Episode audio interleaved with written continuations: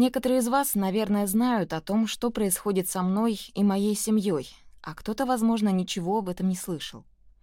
Я не люблю публиковать подробности о своей частной жизни, но на этот раз чувствую, что мое молчание может принести больше вреда, чем пользы. Я получила сообщения от множества людей и понимаю, что тех, у кого происходящее вызывает много вопросов, но они боятся их задать, наверное, не меньше. Поэтому если вы один из этих людей, задающихся этими вопросами, то я уделю время тому, чтобы объяснить вам, что происходит. Семь лет назад моему мужу совершенно неожиданно позвонили из компании под названием BNB. Они слышали о нем как об одном из лучших представителей его компании и попросили о встрече, чтобы обсудить возможность его найма. Мы вылетели в Лас-Вегас, встретились с владельцами BNB и были впечатлены тем продуктом, который они предлагали. Они, в свою очередь, были очень впечатлены энтузиазмом и талантом Джима.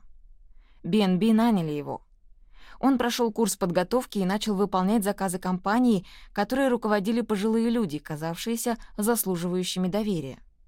Мы в то время были молодыми, доверчивыми и наивными, и потому нам не пришло в голову проверить послужной список этой компании. Если бы мы это сделали, то обнаружили бы, что годом ранее на них подала в суд другая компания, предлагавшая очень похожий продукт. Тот продукт, который продавал Джим, на самом деле был настоящим, а не мошенническим, как поначалу решили власти, предъявив ему обвинения на федеральном уровне. Штат Миссури провел расследование по этому делу и снял обвинения, убедившись в отсутствии преступных намерений. Они удостоверились, что тот продукт был настоящим — Позже, после того, как Джиму было предъявлено обвинение, ФБР признали, что продукт, который он продавал, не был мошенническим, но они не хотели закрывать дело и начали копать в другом направлении. Владельцы BNB сказали Джиму, что этот продукт обеспечен финансовыми гарантиями, но, как позже оказалось, это было совсем не так. Никто не оказывал на страховые компании никакого давления, но они все равно признали свою ошибку. Рынок рухнул, и, естественно, все полетело вверх дном. Страховые компании должны были выплатить страховки, что они и сделали для двух клиентов, которые были достаточно компетентными, чтобы обратиться с соответствующими заявлениями, но большинство клиентов Джима не знали о том, что могут получить обратно свои капиталовложения от страховых компаний, а Джиму запрещалось говорить с ними. В противном случае он попытался бы помочь им вернуть их деньги через выплаты страховых компаний.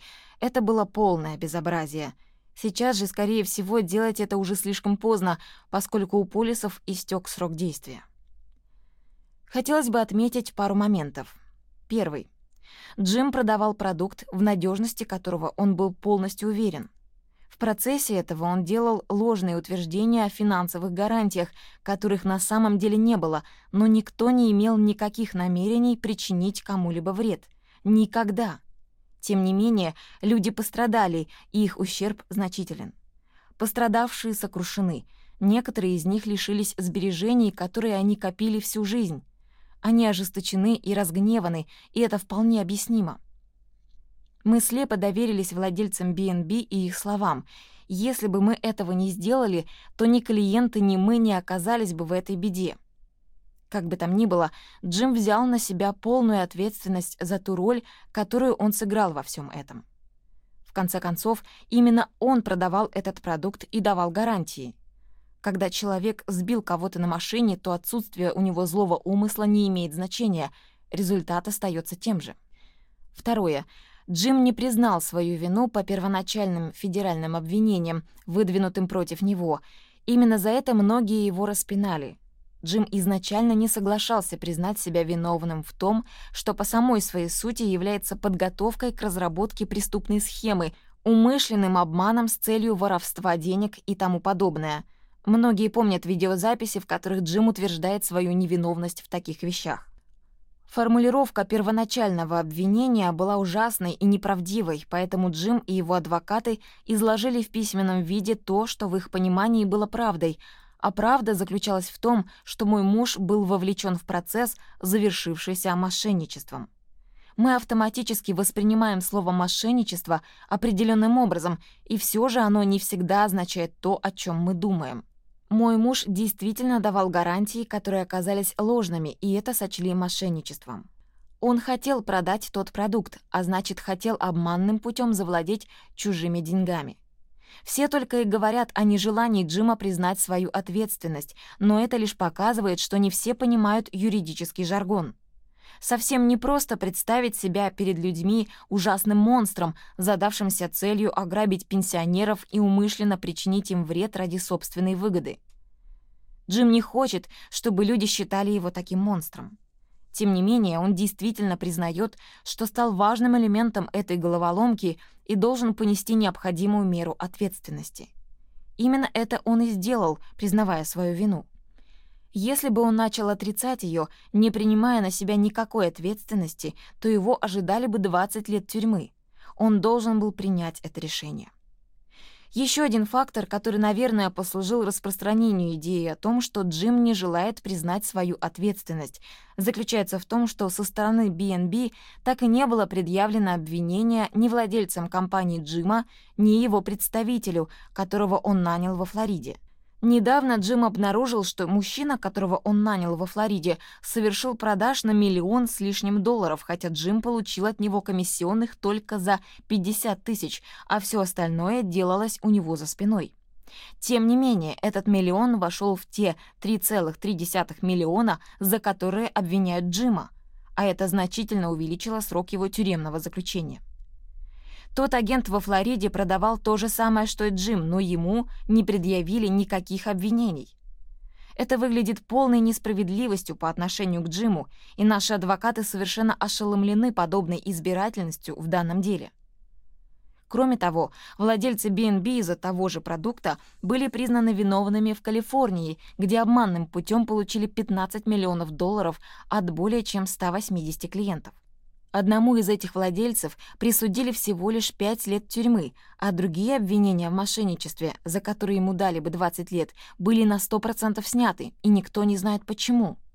Другой же владелец был осужден лишь условно.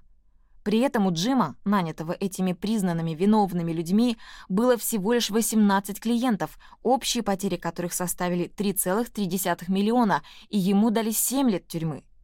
Это явно неправильно и несправедливо по отношению к человеку, имеющему страсть к истине.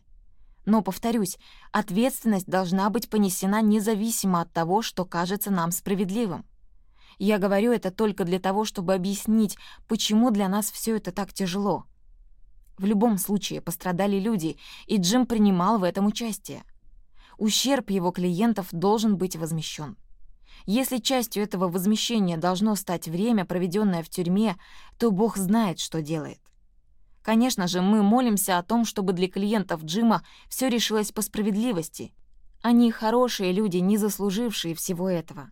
Я молюсь о чуде и верю, что Бог силен совершить что угодно. Я не хочу, чтобы кто-то был огорчен или разочарован из-за меня и моей семьи, но я, конечно же, благодарна за все молитвы и поддержку и я получила отличную возможность послужить моему царю посреди величайшего испытания в моей жизни. Просто знайте, моя Библия, обстоятельства и учения мужа подготовили меня к данному моменту и этому великому испытанию. Я крепка в моей вере и служу очень большому Богу, который никогда не оставлял и не покидал меня. Я видела настоящие чудеса и знаю, что Бог не слаб, чтобы совершить еще одно и в этой ситуации. Если Джим отсидит 7 лет, значит, такова Божья воля, и в связи с этим у него есть какой-то великий план.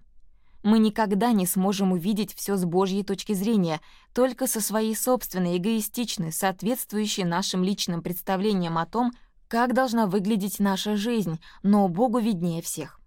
Все, что я знаю, каждая великая история в Библии начиналась плохо — Безнадежные обстоятельства — это для Бога всего лишь трамплин для того, чтобы предстать во всей красе и получить наивысшую славу. Похоже, это могла сделать только его рука. Я встречаю это испытание с великой радостью и знаю, что оно может сжимать и сдавливать Джима и меня только до тех пор, пока в нашей жизни не останется никакого хлама. Мы, безусловно, наделали в этой жизни немало ошибок. Впрочем, хочу сердечно поблагодарить всех вас, проявивших ко мне и моей семье столько любви и милости. Если в том, что вы видите или читаете в новостях, есть что-то, что вам непонятно или беспокоит вас, то можете без стеснения задавать вопросы. В том случае, если вы не владеете какой-то информацией, я с радостью попытаюсь восполнить этот пробел и помогу вам обрести понимание ситуации. Спасибо всем за ваши ободрения и молитвы. Я чувствую огромную любовь и поддержку. Для меня честь, что я шел рядом с вами все эти годы. Насколько я понимаю моего царя, приблизилось то время, когда он начинает двигаться вперед. Да будет он благословен через это больше, чем мы могли себе когда-либо представить. Я благодарю Отца за то, что Он позволил мне пройти через это испытание. Оно стало самым трудным в моей жизни, но благословило меня больше, чем кто-либо способен понять. Столкновение с различными испытаниями — это радость, и иногда величайшее из всех испытаний заключается в том, чтобы лицом к лицу встретиться со своим прошлым и с самим собой.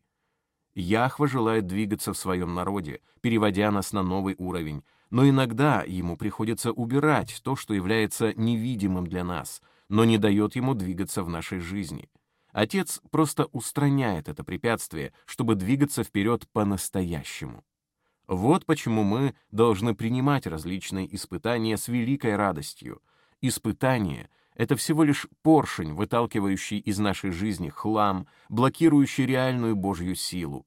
Пусть же Бог и дальше оказывает это давление, устраняя все, что ему препятствует, и даруя нам свободу.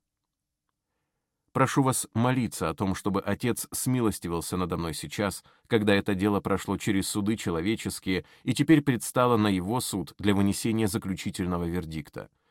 Пожалуйста, молитесь, чтобы мы смогли возместить ущерб моим клиентам, которые в последние годы своей жизни оказались в серьезной финансовой нужде.